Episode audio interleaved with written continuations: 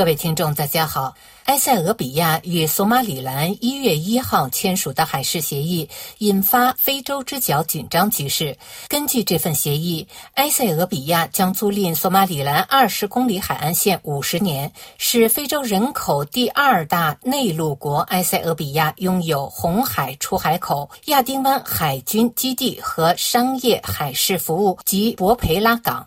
自一九九三年厄立特里亚从埃塞俄比亚独立出来后，を埃塞俄比亚就失去了厄立特里亚湾通向红海的出海口，成为内陆国。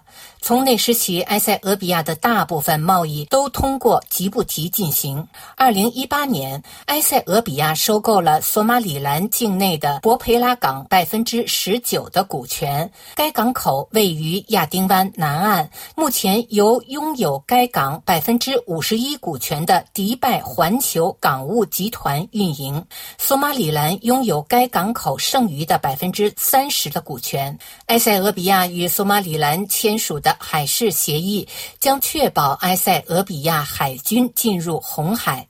签署这项协议的交换条件是埃塞俄比亚承认索马里兰为主权独立国家。索马里兰于一九九一年脱离索马里联邦共和国独立，但至今没有获得国际社会的承认。摩加迪沙日前颁布法令，认定这份海事协议无效，并谴责埃塞俄比亚公然侵犯其主权。非洲联盟也于上周四发表声明，呼吁双方保持冷静和相互尊重。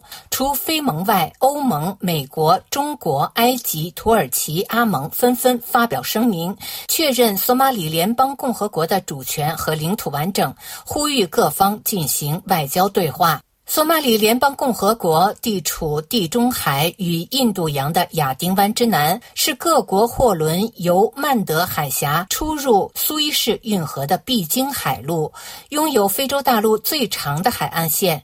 国际公认边境内的索马里人口约为一千五百万，其中超过两百万人居住在首都摩加迪沙，百分之九十九的人口信奉伊斯兰教。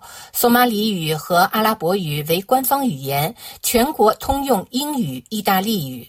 一八八七年，索马里北部沦为英国保护地，即英属索马里。一九二五年，索马里南部沦为意大利殖民地，即意属索马里。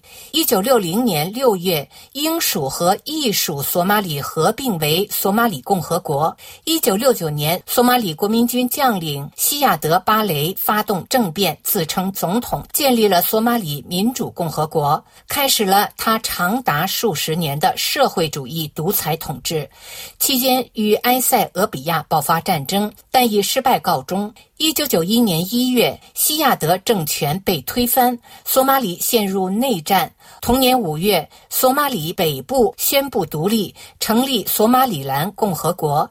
进入二十一世纪，索马里长期处于军阀割据，多个临时联邦政府并存。在此期间，大多数地区恢复了习惯法和伊斯兰教法。二零零六年，在美国支持的埃塞俄比亚干预下。过渡联邦政府控制了索马里南部大部分地区，伊斯兰法院联盟随后分裂为青年党等激进组织，与过渡联邦政府展开争夺地区控制权的武装斗争，直至当下。二零一二年八月，过渡联邦政府通过了新的临时宪法。九月，索马里改为联邦制，各州自治管理。近日，法国观点杂志非洲版刊登了一篇题为《索马里：一个民族两种命运》的长文，详细描述了索马里兰与母国分离的历史。文章写道：一九九一年五月十八日，在与摩加迪沙发生极其暴力的冲突后。哈尔戈达宣布脱离索马里联邦。这个维持了三十年的共和国，是前英国保护国和前意大利殖民地于一九六零年联姻的结果。但这种联姻失败了。一九六九年，巴雷将军在政变中上台，索马里北部即现在的索马里兰地区爆发叛乱，遭到巴雷政权残酷镇压。一九八八年，巴雷空军轰轰炸哈尔戈达，造成五万人遇难。法国历史学家钱拉普鲁尼对这段英属和意属索马里的联姻打了个比喻。他说，在那里已经不再是离婚的问题，而是我嫁给了一个每天早上在我的咖啡里下毒的女人。这位非洲之角问题专家解释说。要了解同一民族如何成为自相残杀的敌人，就必须回顾历史。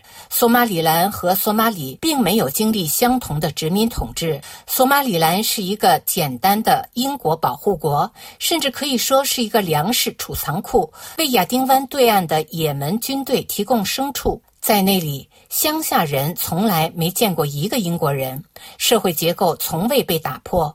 但在摩加迪沙情况则不同，意大利的殖民政策异常残酷，土著公民社会要素被抹杀，其结果是显而易见的。今天的索马里满目疮痍，仍然遭受着伊斯兰激进组织青年党的威胁。而索马里兰正在进行民主转型，已经经历了五次民主选举。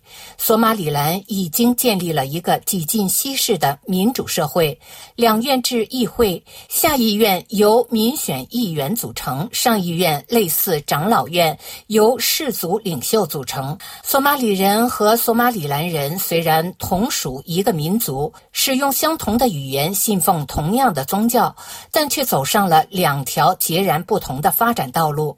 虽然索马里兰曾经愿意与摩加迪沙结盟，但经历同族相杀的暴力冲突后，索马里兰脱离联邦，宣布独立，有自己的货币和护照，政府民选。尽管国家主权没有获得国际社会承认，但已决绝地抛弃了大索马里梦，走向谋求自身宪政民主与经济繁荣之路。